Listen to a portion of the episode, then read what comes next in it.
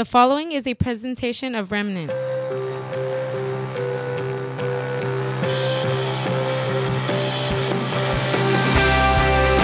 Hey, this is Jeremiah from Remnant Church. We want you to be encouraged and filled with hope through your experience as you listen in. This life can be complicated, even confusing, but it's our hope that you catch a glimpse of God's unconditional love for you and His purpose for your life. Thanks for listening. You're listening to a message from Pastor Jeremiah Vick.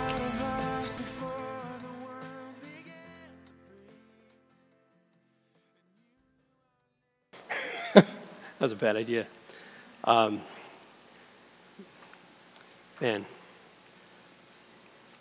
I want to say good evening, but um, you know, I was I was just kind of thinking through some things this afternoon, and uh,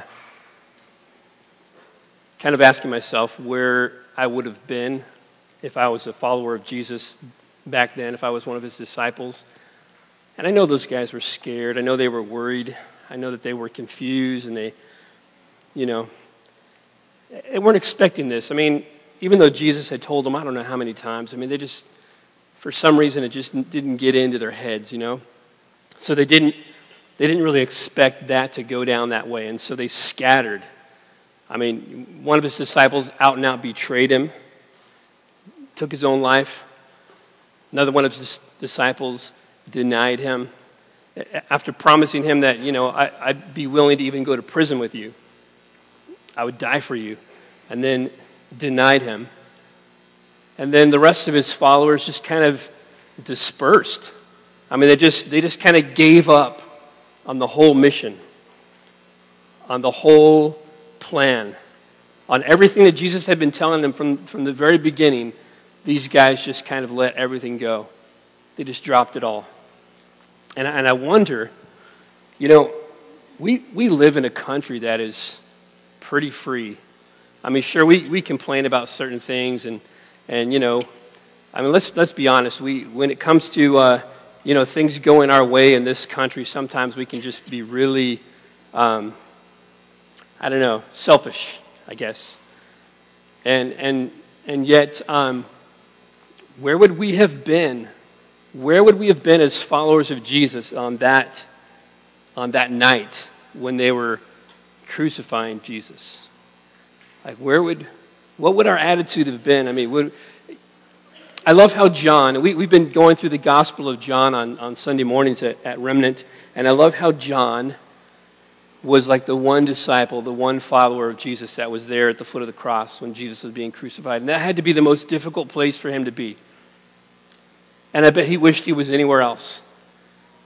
But he was right there. And, and Jesus' mother, right there at his side. I mean, that, that blows my mind how Jesus' mother could, could watch her son suffer and die. I, I think that think that Mary got it. I think Mary knew what was going on. I think she understood.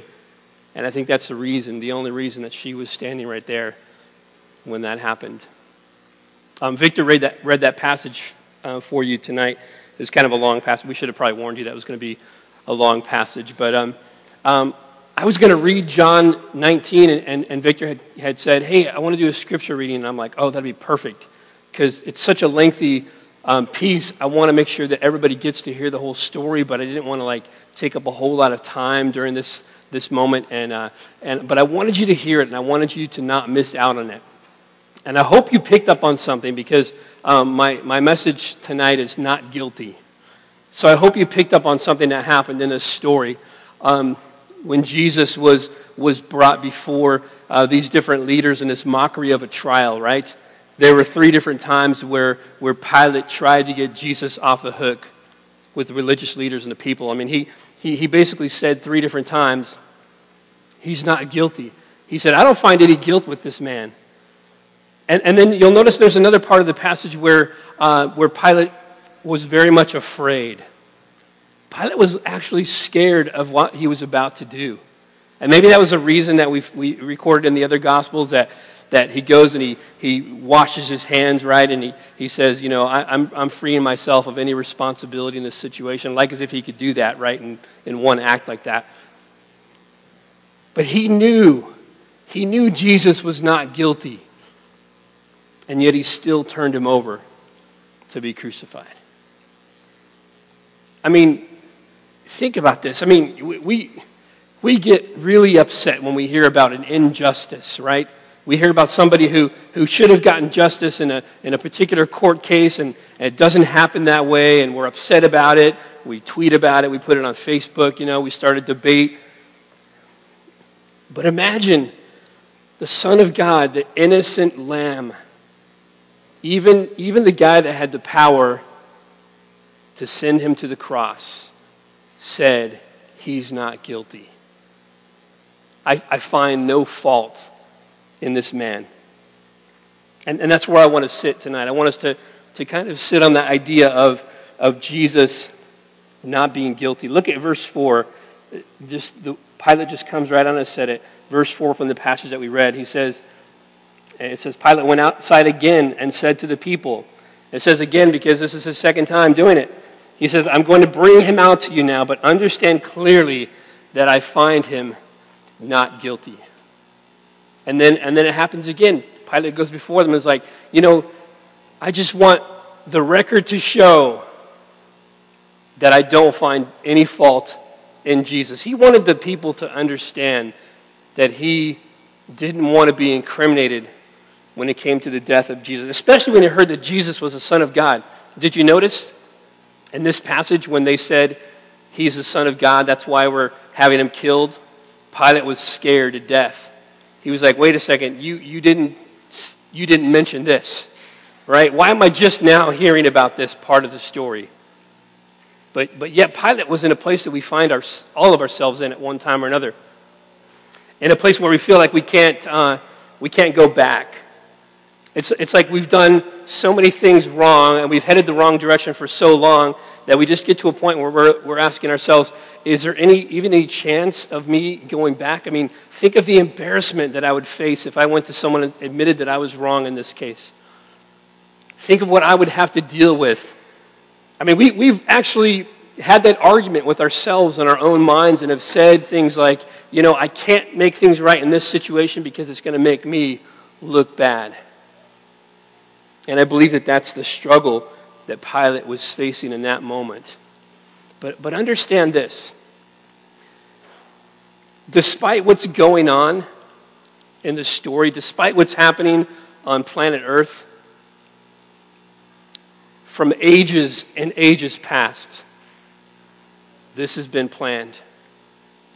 There was, there was nothing that, that any one person could have done to change the will of God and to change what was going to take place on that day. And we call it Good Friday because we understand that Sunday's coming and that Sunday is Easter and Jesus rose again. And so we can say it's Good Friday. But I guarantee you there probably wasn't a single follower of Jesus that thought there was anything good about that Friday.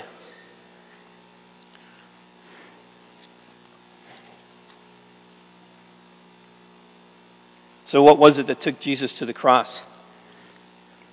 If Jesus was not guilty, if even the, the farce of a court claimed he wasn't guilty and he still was sent to his death, what was it that did send Jesus to the cross? It was our guilt. It was our guilt. Tonight, I only have two things that I want you to remember. The first is that it was our guilt that put Jesus on the cross. Don't think that because you were not there in the crowd or because you were not a centurion with a hammer in your fist that you're not guilty of sending Jesus to the cross. Here's the thing that we all struggle with we all struggle with our part in this whole sin story, right? I mean, this whole thing that started a long time ago where we, we have, you know, inherited sin. And let me just say this about the sin that we've inherited. It's, it's not so much that, that we have something that's been passed down to us. It's that we have this desire to do wrong. We, ha- we have this, this uh, willingness to always go the wrong direction.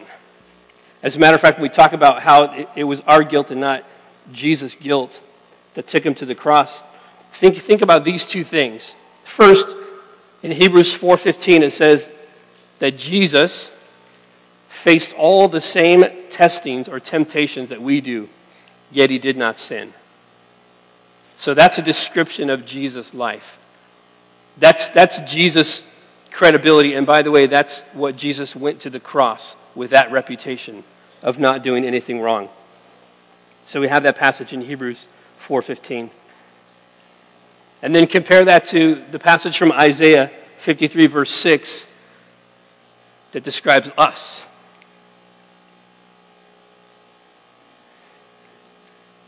All of us like sheep have strayed away. We have left God's path to follow our own, yet the Lord laid on him the sins of us all. So we have, we have two descriptions. We have a description of Jesus, who lived life here on earth and faced all the same types of temptations that we face, and yet not once did he sin. And, and, and let me just say this I mean, if, if you, you think about Jesus' track record and how he approached every situation in life without doing anything wrong, I just want you to think about a typical day. Just, just take yesterday, okay, or even today if you're brave enough, and, and think, about, think about how your day went. I mean, at what moment, when you woke up in the morning, at what moment did you say to yourself, I'm going to have the perfect day, I'm not going to do anything wrong? We, we don't even have that expectation for ourselves, right? We, we don't even set those kind of standards for ourselves, even though we have complete control over our actions. We don't even tell ourselves, hey, I'm not going to mess up today.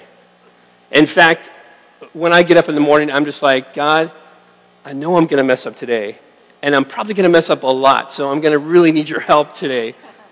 I, we can't make it through one single day without messing up bad enough that our sins would send Jesus to the cross. Not one day of our lives could we be good enough to not be included in that group that crucified Jesus? So it wasn't Jesus' guilt that sent him to the cross, it was our guilt.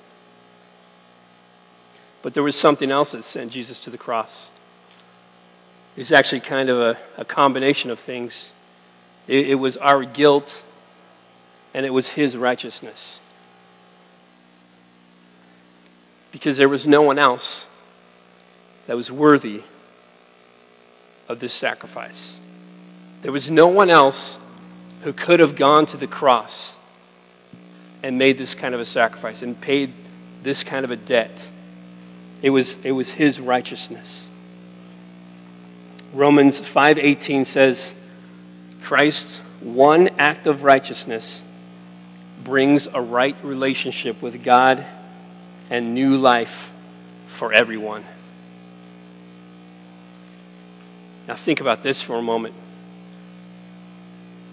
If we can't go a single day without doing something wrong, without messing up, without making mistakes, and if our guilt is what put Jesus on the cross, Jesus had to make a conscious decision that it was going to be his righteousness that was going to face off with our guilt. There was absolutely no one else that could die on the cross for our sins. There was no one else that could give their life for us. Jesus is the only one. Now, did he want to do it? Well, sometimes we can be a little bit confused about that question because we know that the Bible says that for the joy that was set before him, he endured the cross. The joy, that's us. The joy of us being reunited with God. The joy of us once again having a relationship with God. That's the joy that, that Jesus endured the cross in order to obtain. But when Jesus was in the garden and, and he was praying and he was feeling all of the weight of what it meant for him to die that day. When, when he really had this moment between him and the Father where he could truly reflect on what this crucifixion was going to be. On, on, not just the physical suffering that he was going to go through, but on the mental and spiritual torture that he was going to experience. When, when the weight of all that settled down on Jesus, what did he do? The Bible says that he was under such anxiety, such stress that he, he literally sweated drops of blood. And he said to the Father, He said, If there's any other way, I would rather go that way. But he said, Nevertheless, it's not my will, but it's your will. He said, All my human emotion, all the human fear, all those, those human experiences that each and every one of us have and we face every day when we, when we are challenged by a, a struggling situation. Jesus experienced that in that moment. And in that moment, he said, I don't want to go to the cross, but I'm going to go to the cross.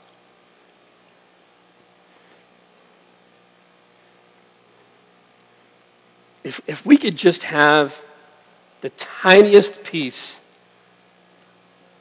of the character of Jesus that caused him to make that decision that day, we could live the same life that he lived without sin. Because we could look at every, every situation in our life, every, everything that we face, every circumstance, and we could say, This is what I want to do, but nevertheless, the will of my Father, not my own will. It wasn't Jesus' guilt that took him to the cross, it was our guilt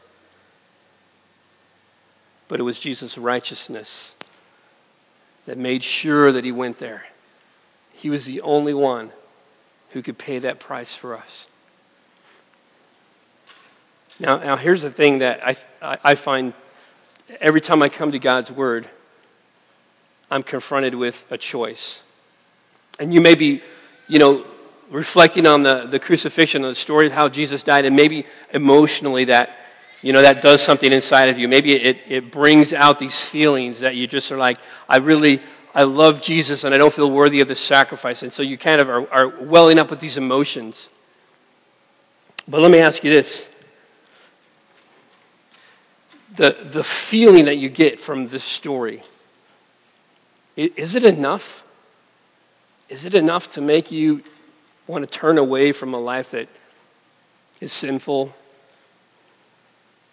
and that doesn't honor Jesus. I mean, we, we do this every Easter, right? We gather together, we commemorate the sacrifice of Jesus. And, and even as I was watching the video, I mean, the same thing was happening to me that was happening in your heart. I was feeling all those feelings of, of God, I, I don't deserve this. I don't deserve that Jesus did that. But tomorrow morning, I'm going to wake up, it's going to be a new day, and I'm going to say, God, I'm going to make a lot of mistakes today. I'm going to need your help to get through the day. Here's the thing Jesus' righteousness is not something that Jesus wants to keep to himself. See, see when, when we begin a relationship with him, when we invite Jesus to come into our lives, I was talking to someone the other day, and they were, they were like, I don't like that expression of us, you know, inviting Jesus to come into our lives because it's like, it's like Jesus invites us to come into his life, right? I think I like that expression better. But whatever you, whatever you want to think of it, that moment when we surrender our hearts to Jesus, God gives us something. God gives us something. He gives us something to replace our guilt, to replace the, the sin and, and all of the, the consequences that are due. He gives us Jesus' righteousness. And somehow, in this, we, we can't even make sense of it. Somehow, in this crazy supernatural way, God transfers the righteousness of Jesus to us, to our account. I, I can't think of anything more amazing than that. Have you ever um, checked your bank account and, and, and you were just like, uh oh. Have, have you done that before? Uh, you know, they have apps now. They have apps you, for your bank, right? And, and so every once in a while, I'll go on the app and I'll, I'll check my account from the app. And, and I'll be like, oh, I, I didn't know that was going on in, at the bank in my account. I didn't realize that. You know, can you imagine if, if you went online to check your bank account and all of a sudden you had more money than you ever imagined you could possibly have? I mean, you would start to ask some questions, right? Or maybe you wouldn't. Maybe you'd just be like, oh, I'm good with that. Close the app, I'm going to Macy's, right? I mean, wouldn't you, wouldn't you question that? Wouldn't you wonder? How, how did all of a sudden I get credited with all of this good stuff when I didn't have anything? The, the same wonder that you would experience, I mean, that feeling of like, you know, wow, that, that feeling that you would get from that experience, that's the kind of feeling that we should have when we recognize that God transfers Jesus' righteousness from his bank account to ours. When Jesus says, I love, love you so much that I'm willing to pay the price for your sin, and now I give you my right standing with God. The same right standing that Jesus has with God, he gives to us. Guys, I don't know about you, but that is just, that blows my mind. Because I don't deserve to have the same kind of access to the Father that Jesus does. You remember how scared Pilate was when, when he found out that Jesus had claimed to be the Son of God? Why, why was he worried about that? Why was he worried about that? I mean, these Romans were, were, were pretty religious when it came to the fear of the gods, right? And so when this guy thought there was even a chance that he was uh, going to be upsetting a god, even if it was a Hebrew god, that made him shake in his boots. Do we shake in our boots when we think of upsetting the one true God? When we think about our own actions offending the one true God, is that the kind of fear that rises up in our hearts? Guys, here's my point tonight, and I don't want you to miss this. Jesus didn't deserve to die, he was not guilty. Even those who would put him to death said he's not guilty and they, and they did it anyway. So it was our guilt that sent Jesus to the cross. But it was because of his righteousness, because of Jesus' righteousness, that he went there and made everything right between us and God. You know, you've heard it before that, that this isn't the end of the story, right?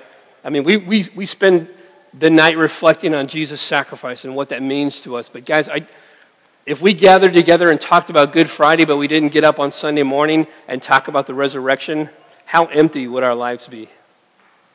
I mean, there would literally be no hope. There would be no purpose in our lives if it wasn't for what happened three days later. Because what Jesus did was not only did he exhibit the fact that he had the right and he had the authority to stand for us and to take the punishment for our sins, to absolve us from guilt but Jesus also showed his power over sin and death by raising from the dead. And my friends, that's one more thing that we receive from God. We receive Jesus' righteousness, but we also receive the resurrection power. That power that raised Jesus from the dead, that's power we have access to on a regular basis. That's, that's something that, that God has given us so that we can use that to live a life that brings Him honor. And again, how often, how often do we access the power that comes from Jesus? Power that was displayed in the resurrection. Do we, do we access that power? You would think that these are like the best kept secrets in Christianity, right? I mean, it's like we all know this, but we don't live it out. We all know these things. We know what we have in Jesus, but it's like, how, how does that affect our lives? How is our life different because of what we know to be true about Jesus? Guys, here's the thing. If, if, if this weekend, if this Holy Week doesn't change you, if there's, there's not something that happens in your heart that, that manifests itself in your actions. if that doesn't happen, then I think you're missing the point. I think we're all missing the point of this weekend if it doesn't change who we are. You know, uh, the other day someone was, was telling me, you know, hey, uh, can't wait for Easter because we're going to see a few people that we haven't seen in a long time. And we kind of were like, yeah, that's, that's, true, you know, and that, that happens, you know. Folks, folks will come out on Easter and take part in a worship service, and maybe that'll be the only worship service they take part in for the year. Uh, well, maybe they'll come out for Christmas too. But, but my point is this that this, this, is, this is a significant enough moment in everybody's faith and everybody's journey with Jesus. Everybody stops and recognizes it, right? It's like no matter how far you are from God, I mean, maybe you're here tonight and this is like the first time you've been in church in like a long time. But you recognize there's something significant about this moment. Guys, it doesn't have to be just a moment. It doesn't have to be just a weekend. It doesn't just ha- have to be one event in your life. It can be every single day if you're accessing the power that's available to us through Jesus. So, we're going to do something tonight that we share in common with Jesus as well. You know, when Jesus gathered his followers together, when, when he was getting ready to go to the cross, he, he had some dinner with them, and, and they didn't get what was going on. They had no clue that this was going to be the Last Supper, right? We look back on that moment and we're like, oh, yeah, that's the Last Supper. Let's make a painting about it, right? I mean, we're like, that was, that was a significant event, but his disciples, that was just supper, right? It wasn't the Last Supper, it was just, we're getting together with Jesus. And they didn't understand anything that happened that night. They didn't understand what Jesus was saying about giving his life. They didn't understand what Jesus was saying about being betrayed. They, I mean, they didn't, get, they didn't, even when Jesus said, guys, I want to wash your feet, they even, didn't even get that. They're like, what, you know, this is the weirdest dinner party ever. They missed every single point. We don't have an excuse. We don't have any excuse. We know that it was our guilt that sent Jesus to the cross. We know that the, the, the connection that we have with God is only available to us through Jesus' righteousness. And we know that we have communion with each other, that we have fellowship with each other because we're drawn together by that bond in Christ. So we know all of that. Now, can we live in it? Can we take all the stuff that we know to be true and can we actually live in that truth and really live the life that Jesus wants us to live? it, it, it's not the end of the story. We're going to get together on Sunday, whether, whether it's here in the gym or whether it's at your respective churches. We're going to get together and we're going to talk about Jesus' resurrection. And we're going to talk about that resurrection power. But, guys, this is something that we can start living right now in this moment. So, I'm going to get ready to pray in just a moment. And, and I, would, I would maybe ask you to do a couple of things because, like I said, we're confronted with a decision and, and the decision that we're confronted with is are, are we going to live a life, as Paul said, that, that's worthy of the sacrifice of Jesus? Or is it just going to be another holiday on our calendar? So we have to ask ourselves is this, is this a big enough deal for me? Is this a life changing deal?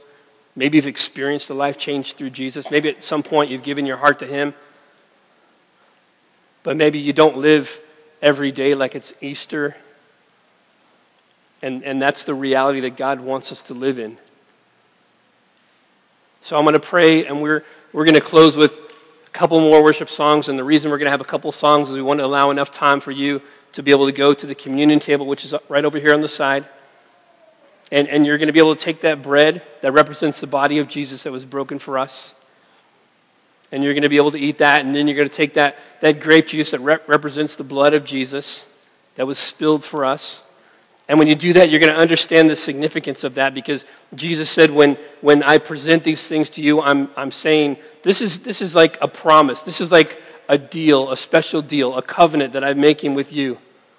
Where now you have access to me, you have access to the Father, and we can be in communion. That's why it's called communion, because we have this open communication with God because of the sacrifice of Jesus. And so don't take it lightly.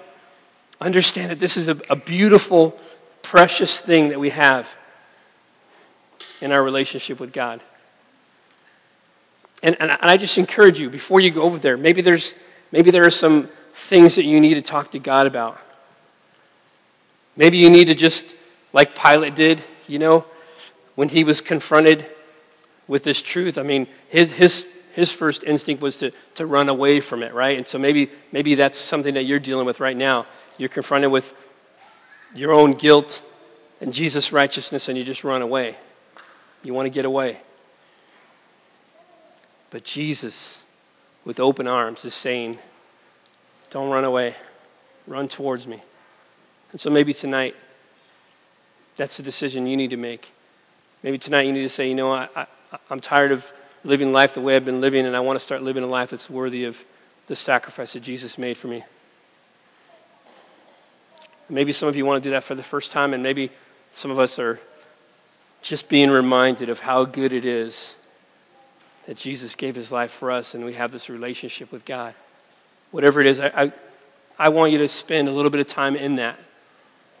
Just kind of sit in those thoughts for a moment.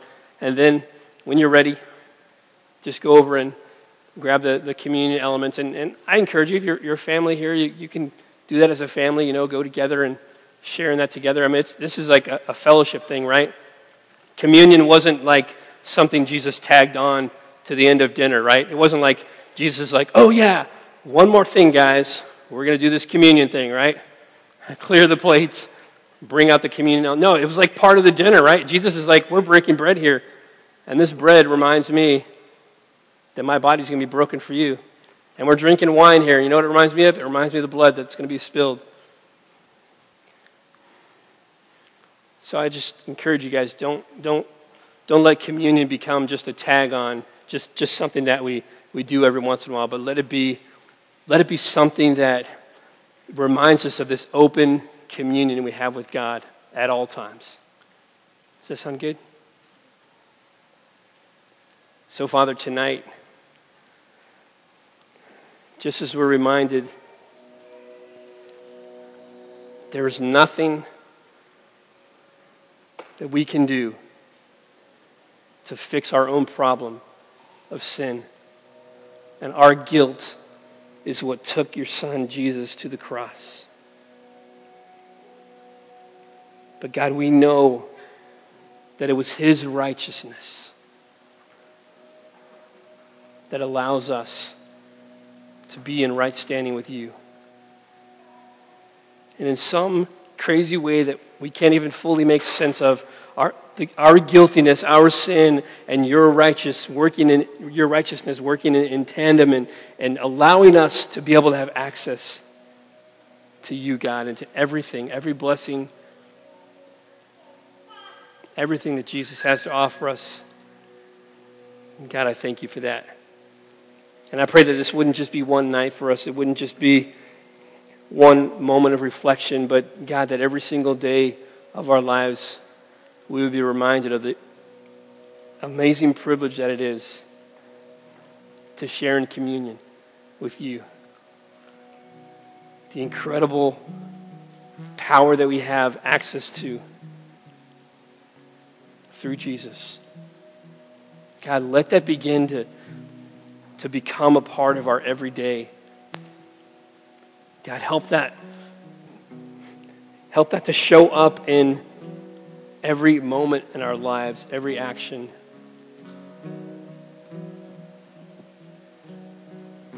And I thank you. Thank you, God, that Jesus, Jesus took care of everything. It's all paid for. We don't owe a thing.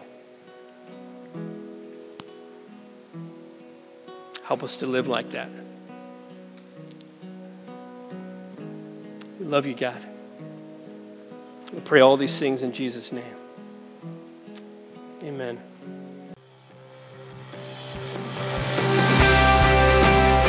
You've been listening to a presentation of Remnant. For more information, visit us at remnantchurchonline.com.